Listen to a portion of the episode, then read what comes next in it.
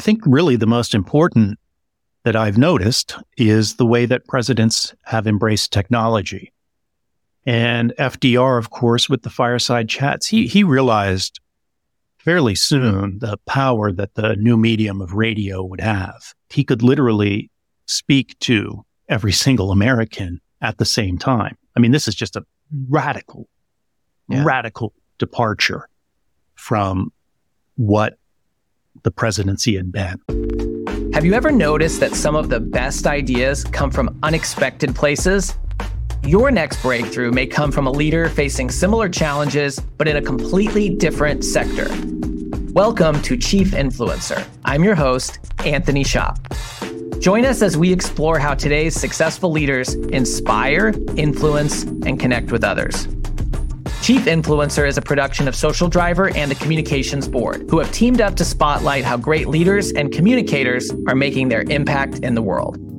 This episode is brought to you by the George Washington University's College of Professional Studies. With in person and online programs ranging from master's degrees in public relations strategy to certificate programs in digital communications, GW offers more than just the credentials to help working professionals get ahead. It prepares them to be leaders in their field. As a proud GW graduate myself, I can attest that faculty members combine academic rigor with real world lessons that can't always be found in textbooks. Check out cps.gwu.edu for more information. I am so excited to introduce today's guest, Matthew Algeo. Matthew is an award winning journalist and author. His latest book, When Harry Met Pablo Truman, Picasso, and the Cold War Politics of Modern Art, will be released on November 14th. And I have to say, it's a great read. I'm lucky to have gotten an advanced copy. We're going to talk a lot about it. Um, Matthew is also the author of six other books, including Harry Truman's Excellent Adventure, The True Story of a Great American Road Trip, which was named one of the best books of 2009 by the Washington Post. Also, an incredible read. I have found in reading Matthew's books that he specializes in expanding on small moments to tell a much bigger story. Perhaps his vocational experience influenced this. In addition to reporting and writing, Matthew has held jobs as a convenience store clerk, a gas station attendant, a Halloween costume salesman, and a proofreader. He also worked at a traveling circus as a hot dog vendor. Matthew holds a degree in folklore from the University of Pennsylvania. He's been named a chief influencer because of his ability to tell engaging stories that connect with so many people. And much of his writing's been about presidents or influencers in chief, if you will. So, Matthew, welcome to Chief Influencer. Thank you, Anthony. It's great to be here. I am so thrilled to talk to you because, as you know, I'm an avid reader of your books, and you just have such an incredible way of telling stories that engage the reader. So thank you for doing that. I want to just start with your latest book, When Harry Met Pablo. Um, it explains why two very different men were pictured shaking hands in front of Picasso's studio in the south of France. And I wonder if you can tell us what does it say about Harry Truman that he was willing to meet with Pablo Picasso? I like to say that uh, Harry Truman hated modern art and the only thing he hated more than modern art was communists. And uh, of course, Picasso was the avatar of modern art and communism in this uh, in this period of history. We're talking 1958 when Harry uh, went on a trip to uh, to France to Europe and uh, and met Picasso. I-, I was thinking about this very recently when President Biden went to Florida uh, after uh, the hurricane recently. And uh, the governor of Florida, Ron DeSantis, who of course is running for president, declined to meet uh, with President Biden. And it, it said something to me, um, I guess, a little bit maybe about the character of the governor in that situation, because Harry was not afraid to people to meet with people uh, whose opinions he didn't agree with, whose viewpoints he opposed, whose politics uh, he differed with, and in in every respect, uh, Picasso uh, ticked all those boxes. Uh, but Harry was intensely curious. Um, I think he was interested in modern art as a, you know, as a cultural phenomenon, even if he didn't enjoy looking at the pictures that came out of modern art for the most part. And, and I think he was also very diplomatic. I mean, um, you know, he he understood uh, the, you know, the implications, the look you know, there's a, a photograph. It's on the cover of the book of Harry uh, shaking hands, right, with uh, with Pablo Picasso, and, uh, and just that picture alone um, kind of sent a signal. This whole trip was organized really behind the scenes by Alfred Barr, who was the founding director of the Museum of Modern Art in New York. And as I get into in the book, modern art was a very political thing in the in the mid mid twentieth century. A lot of uh, a lot of people on the right side of the uh, political spectrum, uh, philosophically, that is, uh, opposed modern art. Uh, they linked it uh, with communism, and for that reason, mainly, they they wanted to keep it out of American museums. Harry opposed modern art, but he opposed efforts to censor modern art. So that was a clear distinction that Harry made. He, just because he didn't like it uh, didn't mean it, it shouldn't be. And so by meeting Picasso, he was really sending a signal, I think, to uh, people back home who opposed modern art to say, look, it's not evil. Um, we can, we can work with, you know, we are, we can meet with these people. We can, they're, they're not evil. This is not an evil thing. And so the symbolism of that picture. So I think it says a few things about Harry that he was willing to meet with Picasso. Really, his curiosity and uh, also his his keen political sense. I thought it was, um, you know, I, I, thought it was a pretty smart move by by Harry to do that. You know, for me, reading the book, I just I didn't realize how political modern art was. My my lack of education there, and so it was a really fascinating story. And for folks who um, you know, maybe aren't as familiar, I just want to just read kind of a, a snippet about the book. Truman and Picasso were contemporaries and were both shaped by and shapers of the great events of the 20th century. The man who painted Guernica and the man who authorized the use of atomic bombs against civilians. Picasso was a communist, and probably the only thing Harry Truman hated more than communists was modern art, as you said already. Picasso was an indifferent father, a womanizer, and a millionaire. Truman was utterly devoted to his family, and despite his fame, far from a rich man. So really, they were so different from one another. Um, can you talk a little bit about just the um, where this all came from for you? Like, how did this? How did you get inspired to tell this story? And you go into such meticulous detail. I mean, I love like that the menu yeah. of the ocean liner that they took across the you know i mean you talking to family members and um, wh- where did this inspiration as an author did you find it? Yeah, there there is not a fact I left out. I I think it's just a uh, it's hard sometimes when you find those things to uh, uh, to keep them out. Uh, the story, and I don't know whether you touched on it a little bit in the introduction, but it's it's this one of the stories I like because it's a small story involving very big people, and I think you find out a lot about uh, people by the way they're behaving in small moments, more so even than in big moments. Now, this this this photo that's on the cover is something that pops up from time to time on uh, Harry Truman themed uh, social media accounts, that sort of thing. So I kind of had always known this had happened. It happened after he was president. We should point that out. This is 1958. He left the White House in 53. Um, but it, the, the, the incongruity of that picture, of Truman and Picasso, and again, uh, like in that little excerpt you read, that they're two kind of towering figures of of the 20th century, um, but we just don't see them in the same sentence very often. So I was very curious about the background of this visit, how it came about, and I was lucky in that there are papers in the Truman Library and also at the Museum of Modern Art that detailed in a kind of the negotiations that went on behind the scenes to get Truman and Picasso to meet up.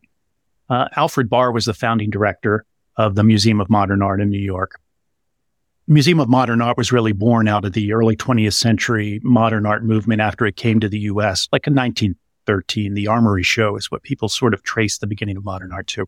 Um, so he he he was a very influential figure in modern art, but he was very politically astute. I mean, this is a guy who was able to raise a lot of money for a very controversial thing at the time, you know. Um, and and he he saw there was a political uh, something to be gained by having Truman and, and Picasso meet for this. So he's kind of the third figure in this triangle. He's coordinating these two men, trying to get them to meet up, kind of playing them very, very nicely against each other. I, I think I say in the book, he sort of made it look like he, he, he let each of them think that the other one was eager to meet him. and uh, and so they both each thought the other one really wanted to meet him. So that that's kind of how he finessed it. Um, but it really worked out nicely in the end. And and like I said, it, it it's the kind of little thing, you know. Truman actually liked Picasso. I don't think we're going to you know give too much of the ending away here, but they actually got along uh, fairly well. I think uh, Truman had a very good attitude, uh, you know, about uh, going into this. You know, he at, at one point, I think uh, the you know his wife said, "Well, maybe Harry shouldn't do this because he hates modern art so much." And Harry objected, said, "No, no, no. I, he's a very famous, influential person. I would like to meet him." Um, so again, by this small episode, you get something of the character of these huge figures, you know, from the 20th century. But he distinct he distinguishes between the man and his work because when um, he was asked to put in a good word for Picasso to paint a mural at um, Roosevelt yeah, College at Roosevelt University in Chicago. Yeah, yeah. What was his response? His uh, uh, he's one of my favorite figures uh, in the book. Um, it was a professor at Roosevelt University who met up with Harry and said, "Oh, I heard you're going to Paris. Can you get uh, Picasso to do a mural for us here?" And uh, after the he he sent information, and Harry was uh, uh, not able to uh, bring the broach the subject with Picasso, but afterwards uh, he sent a letter saying, "I don't know why you want to get some French communist caricaturist to do a to do a mural for a university named after Franklin Roosevelt when you can get a good American artist to do it." Yeah, so I don't think I don't think uh, Picasso changed Truman's mind, but that wasn't the point of the trip. We weren't trying to change anybody's mind here. I think what we were trying to do is just show that people who had two very different attitudes and viewpoints uh, you know, could spend time together in, in, a, in a very sociable and friendly way. Many stories are centered around a big seminal moment in history, and your approach to storytelling often centers around you know, a small or obscure moment that people may not even be aware of. Um, and you crack it open to reveal much more. It's it's very effective, obviously, and your your your books have have gotten such uh, great reviews and and uh, positive feedback. Um, can you tell us a little bit more about where that inspiration comes from as an influencer yourself? That you know you want people to to understand mm-hmm. history, um, right. and you use those different entry points. I would say, I think um, your book, for example, Harry Truman's Excellent Adventure, you know, it is um, just it's so much more accessible for someone to learn about President Truman through that book than one of the giant, you know, seminal biographies, which are also great, but it just, you know, you're you're reaching a different audience. And I think this idea of influencing people in a way that is actually accessible that they will like. I mean, even just the nod, both of these books nod to a movie title in the in, you know in the title that just make them kind of have a little bit of whimsy to them that way so anyway i just love if you could talk a little bit about that that approach that you take and you know maybe if you want you can share the inspiration behind the um, excellent adventure book as well Sure. Uh, one thing is that it has a practical benefit, which is uh, most of the big stories have been told many, many times.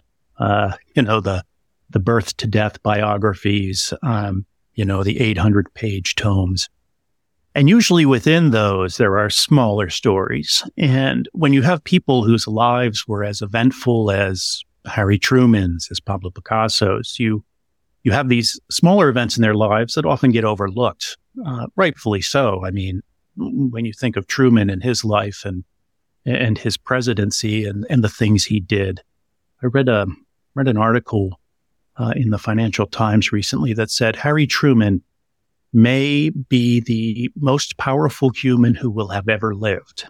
You know, he was the only person in charge of all the nuclear weapons on the planet for three or, uh, well, no, like five years.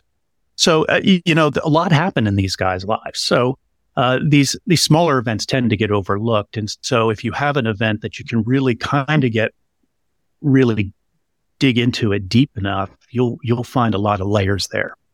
And and this will again, it will tell you a lot about, you know, the people that you're writing about. Harry Truman's Excellent Adventure is a story about a road trip that Harry and Bess Truman take in the summer of 53, right after they left the White House. They drove in their own car, no Secret Service at that time, no attendants or anything, just drove by themselves to the East Coast and back again. So again, this is you know, a couple lines in, in David McCullough's uh, biography, but it was a story. I actually learned about it when I was at the Truman Library and they had a display with Harry's cars in the basement and they had a little newspaper clipping that showed him filling his tank with gas. And uh, it was said, Happy Harry motoring eastward. And that was the first time I'd, I'd heard about this and it kind of stuck in my head. Um, so it, it, it really didn't deserve that much attention, to be honest, in McCullough's book. But as I went to research it to the places he went and look at local newspapers, and you know, people meeting Harry Truman in 1953 was a pretty big deal. And so he he interacted with people, ordinary people, on an everyday, you know, every day on this trip. Gas station attendants and waitresses and hotel bellhops and that sort of thing. So it was really fun to research that book and go to the places he went and find people who were still around who remembered meeting Harry Truman in 1953. And the way that Truman, Harry, and Bess, I think, behaved on that trip really was a testament to their character. Nobody had a, and uh, the other thing is Harry had a very low uh, approval rating uh, at that time. When he left the White House, he was not very popular at all, uh, mainly because of the Korean War. Um, but the people who met him invariably had a positive experience. And he was a very, very, um, I think he was a likable guy. Uh, and he got along with people. He related to people uh, in, in, a in a positive way. And so, you know, by telling the story of this trip, we're also kind of telling the story of Harry Truman. And then we go back in time and you know explain how he became president and Missouri politics and all that. But really, the most fun parts of that book are, I think, when he goes and you know, Bess orders a plate of cantaloupe at the uh, roadside diner in Pennsylvania somewhere and finding out what happened to it, that sort of thing. So when you're doing the little stories, you're also sort of looking at, uh, you know, all the other characters around that. Um, that was one of the fun things too about this book. You know, when, when before he, Harry meets Pablo, he has the trip on the, on the, um, cruise. He takes a, a boat, uh, the SS Independence, coincidentally, uh, uh, to uh, to Italy, and and I was able to track down people who were on the boat who had those interactions with him. Um, yeah, so uh, two things. One, it's a, on a practical level, it's a little easier to find the smaller stories. And two, I think you can use the smaller stories to really reveal a lot about the character of the people you're writing. That to me is such a a really important leadership lesson that you tell through these stories, which is you know, we often think of these big moments where leaders show up, but how are they showing up in these everyday moments? You know, how do mm-hmm. any of us show up in just the sort of regular moments? And many of our chief influencers have told examples about, you know, the way they try to interact with their team and the way they try to listen and, you know, make empower people to feel involved. And um, it really comes through when you write not just about the big speech or whatever, but when you write about the interactions on the you the SS Independence or um, at the diner, and I wonder if you could just talk a little bit more about that, what you've observed, mm-hmm. or the different leaders that you've written about, and maybe who you've also interacted with. Um, what? Yeah, one of the one of the anecdotes I like to tell about Truman is that he he he would say if he walked into a you know walked into a meeting and looked around the table and saw all the people there and uh, realized if he was the smartest guy in the room, he knew he was in a lot of trouble. Uh, he he appreciated the fact that he had his own uh, deficiencies. You know, he was the last president uh, without a college degree, never went to college. Um, he wasn't afraid to make the big decisions. Obviously, he made some of the biggest ever. But he also appreciated the fact that he could get, uh, you know, his team uh, was there to work as a team you know, he was not afraid to be contradicted. Uh, he was not afraid to get information that was not always what he wanted to hear. And I think that's reflected too in the way that he interacts with people uh, when he was campaigning for president or after he was president on these trips. Um, he always approached people as an equal. And there's a quote in there, I, I think from um, uh, one of the one of the, the, the couple that accompanied him on the trip. Uh, uh, Rosenman, uh, Sam Rosenman, and how Sam Rosenman had worked for FDR and talked about how FDR never really turned off the president thing. You know, there was no, you always knew FDR was the president when you were with him. Whereas with Truman, and when they would do vacation trips to Key West, and and you see pictures of Harry in his bathing suit and that sort of thing. That there that he he was able to to I mean function as an ordinary person, for lack of a better way to put it. You know, Truman was able to able to kind of separate what the president was from what he was, and you know, sort of by using both of those parts at the same time, which I think is a very difficult thing to do. Um, but he was able to do it, kind of separate those two things, and I think by by doing that, by being able to do that, he could really get the most out of the people that worked for him, and I think could really connect with people on the street in, in a real meaningful way. I think that was that was a gift. That was a gift that he had, and that obviously helped him, you know, in his political career. Um, but it, it, it really is something that's you, you see presidents have a hard time doing a lot of the time. Um, you know, I think uh, President Trump was somebody that didn't like to hear bad news, right? Who want, nobody likes to hear bad news, but when you're in a position of leadership, you need to be able to hear bad news and you need to be able to react to it. And that was something that Truman was able to do. I mean, he came he came to office in bad news. You know, FDR is dead. The guy's right. been president forever. Uh, we have an atomic bomb. We're at war. Um, so his his early presidency was really shaped by him having to receive bad news and and uh, and react to it. So I, I think that that was one of the ways that like he was able to, you know, connect with people both on the team and, and people he met in everyday life. Yeah. You, you've studied presidents more than probably anybody else I know or have met. And I wonder if you could talk about um, some of the themes that you've noticed about how presidents effectively influence others. Right. Um, I think I think really the most important that I've noticed is the way that presidents have embraced technology. And FDR, of course, with the fireside chats, he he realized fairly soon the power that the new medium of radio would have. Um, he could literally speak to every single American at the same time. I mean, this is just a radical, yeah. radical departure from what the presidency had been. The presidency was an elevated, exalted. You didn't never saw the president unless you went to Washington and happened to go to an event. He was there. So he was able to embrace that in a way, frankly, that Herbert Hoover was not. Uh, Hoover, of course, was president, you know, from, uh, he was elected in 28, president from 29 to 33. Stock market crashes in 29. You have that period in there really where you wonder if Hoover had taken advantage of the medium the way that FDR did after he came into office, whether Hoover might have had a more uh, successful attempt at reelection in 32. Uh, and then you see it, of course, with Kennedy, um, with the with the live news conferences, broadcast on television, very very photogenic. He at the 1960 debates famously was the allowed makeup to be placed on him, and uh, Richard Nixon did not, and everybody could see Nixon sweating. Um, these are shallow things, but they're things that uh, that you know the the the people who apprehended them, who understood them, w- were able to uh, exploit, frankly, to to their political advantage. And I think you saw that with President Trump and Twitter, and uh, appreciating the fact in social media that he could speak unfiltered. I mean, in a way, it was an FDR technique. What right. FDR did with radio a hundred years ago, that Trump is doing with social media you know, it's unmediated, his, his, his interaction. He just puts it out there. Nobody interprets it. Um, so, so those are definitely that, that's one of the most important things I would say that I've noticed that, that, and not every president has the opportunity to do it. There's not always an earth shattering technological change when you're president.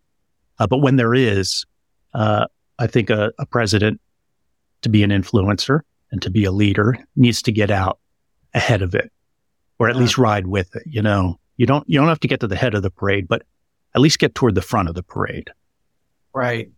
Yeah, it's interesting to think about when you even think of these historical figures, how they've embraced um, technology. You know, and going back, radio was a new form of media. Um, I recently was um, interviewing somebody from uh, one of the senior folks at the White House, and one of the things they talked about was this balance currently with platforms like TikTok, which are widely used by mm-hmm. people and particularly young people, but that you know the government has a position for various reasons that they're not official government accounts, and so the way that they've tried to walk that line is that they will identify top influencers on those platforms and they'll invite them to come to events and make sure that they know what's happening so that oh, those influencers are the, that is the interesting. voices. Yeah so they get on tiktok but they're not doing yeah. it directly. And yeah. it makes me wonder if that third party validator strategy is something that yes uh, yes. Yeah for sure. And and you look at roosevelt and, and truman to a lesser extent you know, courting uh, political columnists. Um, you know, they had uh, uh, you know, the Washington Merry-Go-Round was a very popular column, and uh, every every newspaper had an influential columnist. And so these are the guys that you're you're trying to. In fact, in the book, one of the things we talk about is uh, Truman has a bunch of the White House reporters comes in come in, and he he shows them pictures of these controversial paintings that were in a State Department sponsored exhibit, and he's like, "That's not modern art," you know uh, you know, that's scrambled eggs or whatever. Um, so yeah, so th- that's an example I think of Truman again, uh, uh, bypassing the filters and speaking right to the, uh, you know, the, the decision makers in the media, uh, to get his point across.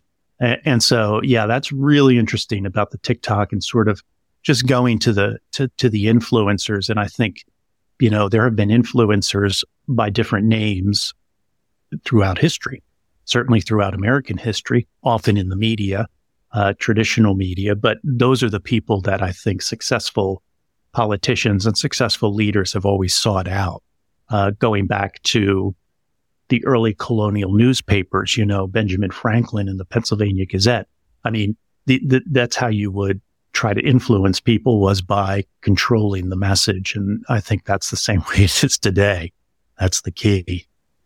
Yeah you know, controlling that message um, isn't always saying what people want to hear, is no. it? I know that no. you um, have said that that Truman was great at con- communicating with ordinary people in terms they understand, even if it's not what they want to hear. I wonder if you could share about right. that. Yeah, one of my favorite Truman anecdotes is in 1948 when he was running against Dewey. And uh, he would tell people at, at rallies, you know, if Dewey wins, it's going to be your fault and you're going to regret it. And this is what Dewey's going to do. He's going to hurt the economy. He's going to hurt organized labor, It's going to hurt civil rights, et cetera, et cetera. So he, he, he didn't, he didn't give this pat message that you hear now that, uh, you know, uh, I will make everything great. I mean, he told people, uh, what, you know, what he thought the truth was. The quote about, uh, you know, give him hell, Harry. Uh, Truman always liked to say, like to say, uh, I never gave anybody hell. I told them the truth and they thought it was hell. Um, so he he was outspoken in a way I think that you don't see typically of politicians today. I think he was able to speak to people in a more direct way. And again, we go back to his presidency. I mean, you know, in the middle of a war, uh, there will be a lot of bad news that needs to be delivered, and it's hard to sugarcoat, you know, um, you know, some things in a situation like that. And so, I, I think he he learned uh, very early in his presidency, anyway, that uh, it was easier to just be straight with people and, and you know, suffer the consequences if you had to. Um, but I, I, think it was again, uh, you know, a, a, personality type that he had that he was able to do that, and that people would rather than being um, taken, you know, aback or offended by it, would would actually appreciate the fact that he was being honest with them. He gave several speeches that were very, very, um, you know, what we would call, oh, I don't know, um, you know, announcing the the, the war in Korea. Um, I, these are these are not things that people want to hear. You know, they're they're they're hard to hear, and so that's an important part of it too. I mean, being able to deliver bad news is is a gift in itself, I guess, and it's something that uh, you know people don't like to do. You go back to this thing like, well, everything you you do when you're president is not going to be something you like to do. And I think it's probably that way in people in any position of leadership. You know, you have to understand that sometimes you will have to convey bad news. You have to give bad orders. You have to tell people to do things they don't want to do.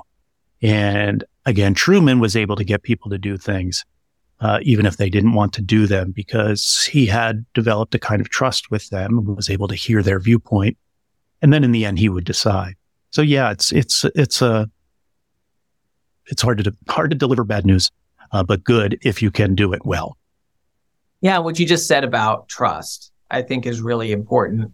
Um, when I, you know, was thinking about some of the, the takeaways of of your work, I was thinking this idea that you can really see who people are in these small moments. Number one, and you, I mean, find folks who I I think, how do you possibly find these people who were in this place, you know, decades and decades ago? But you you do it, which we should talk about. And then the other is um, the importance of a leader to build trust so that they can influence. You can't really influence very well without having trust. Right. And that what you just shared about you have to be willing to to tell people bad news and things they don't want to hear sometimes to build that trust. If you just always tell people what they want to hear, then that's not necessarily going to um, build that that trust yeah, relationship. Yeah, I think it's really in in contemporary American politics. It's probably the one missing ingredient is the trust.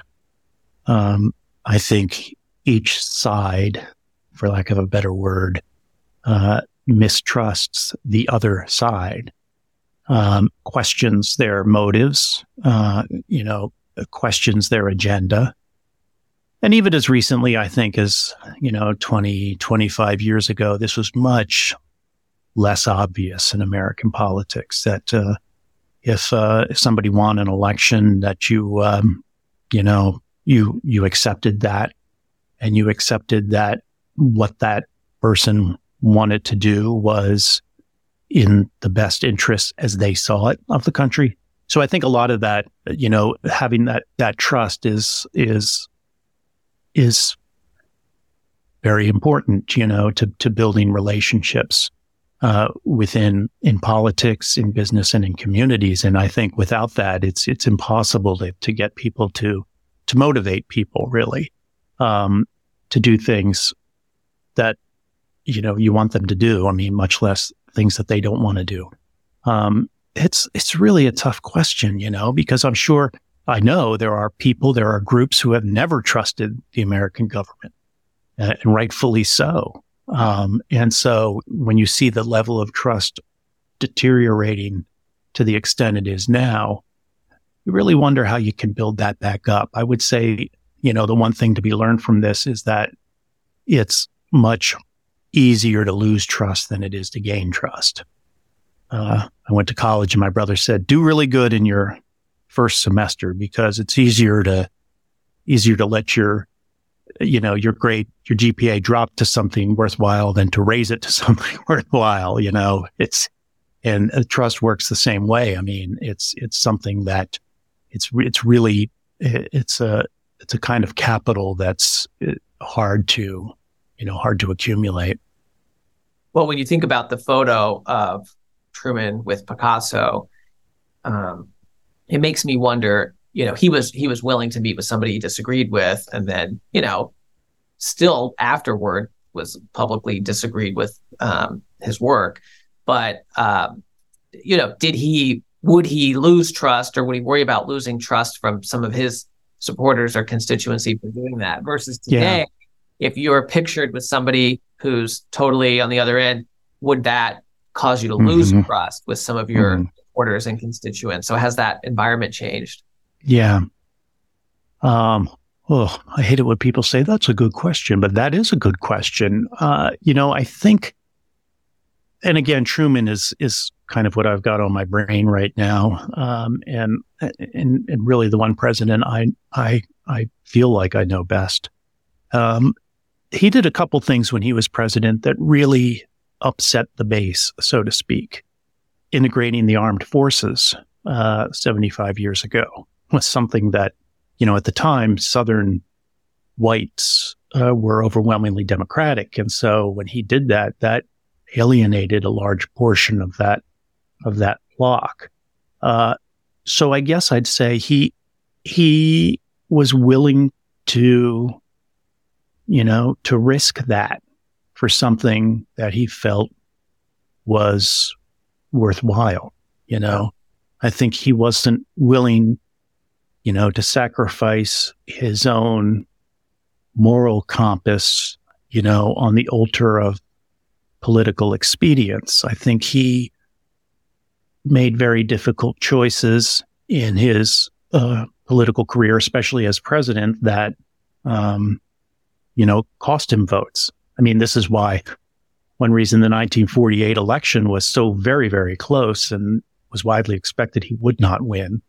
Um, but of course he did barely.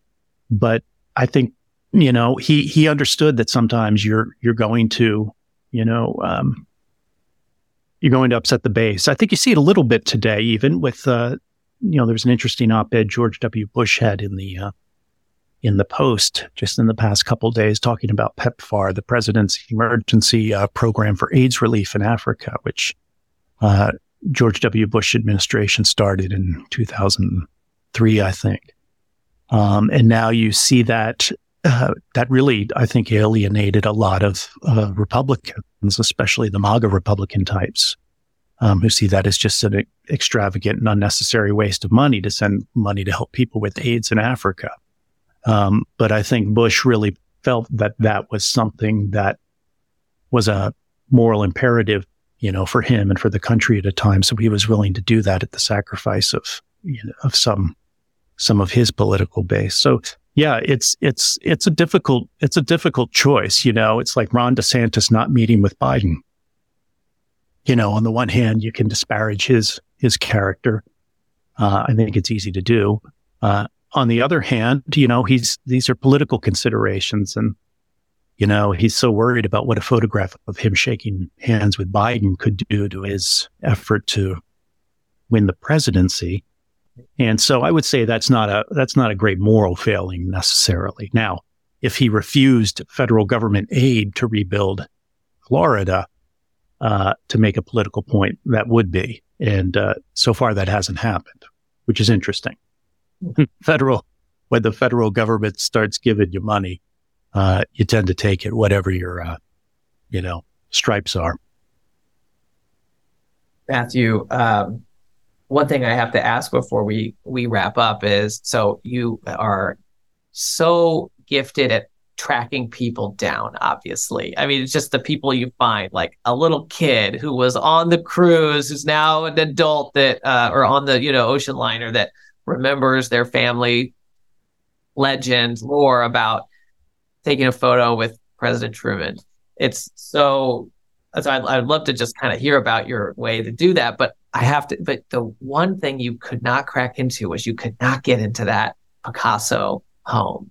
And I just, right, right. Gonna, are you gonna maybe after the book comes out? Uh, yeah, maybe gonna try they, to maybe get in there. They, if they make a movie out of it, maybe they'll finally uh, answer my letters. So I was able to get uh, addresses.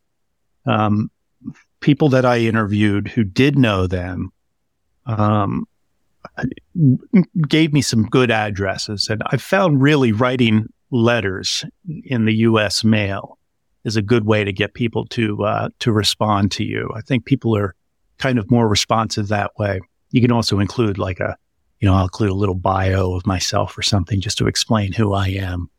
Uh, but yeah, uh, Chu uh, was a Picasso stepdaughter and a Picasso daughter that I was hoping to, because they, they were probably the only people still around who were in the room, possibly, uh, when Harry and uh, Pablo met up. But uh, the Picasso circle is a tough one to crack. Yeah. I gotta you know, just go up and ring the doorbell.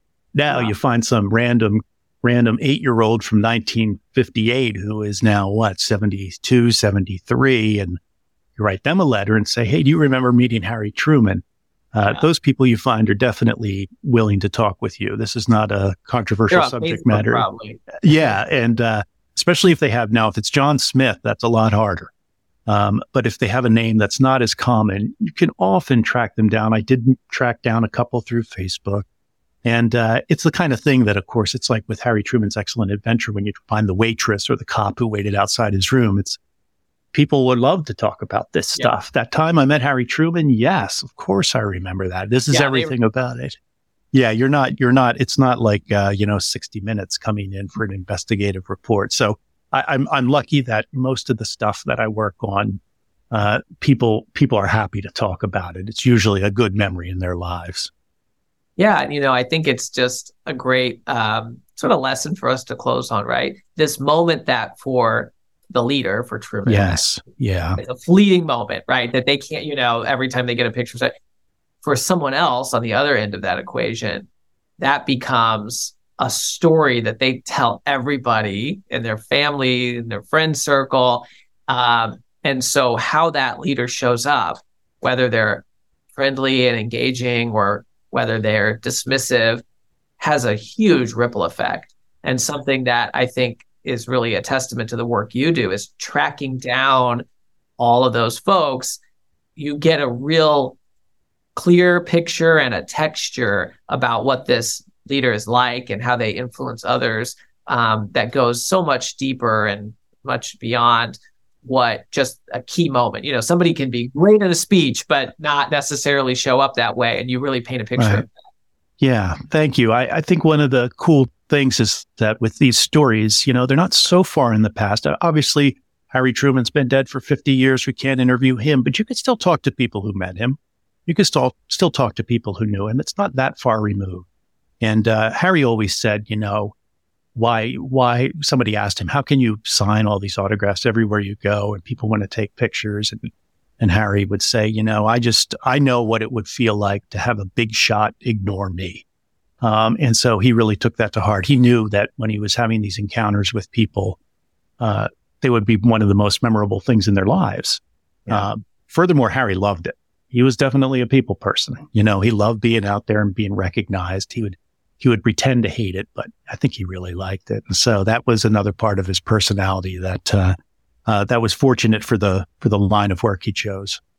Yeah, that's well, that's great. I highly encourage everyone to get their copy of When Harry Met Pablo, and if you haven't read Matthew's other books, Harry Truman's Excellent Adventure is a really great one to start with. It's one of my favorites.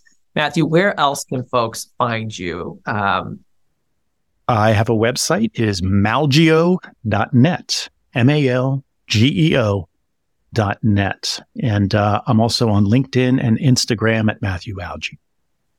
Great. Thank you so much for being with us. Today. Thank you, Anthony. It was really enjoyable. I love the podcast. Thank you. Thank you for joining us for another episode of Chief Influencer, a production of Social Driver and the Communications Board. If you know a leader who should be featured as a chief influencer, please nominate them at chiefinfluencer.org. For show notes and more, Visit us at chiefinfluencer.org or follow Chief Influencer on LinkedIn. Until next time,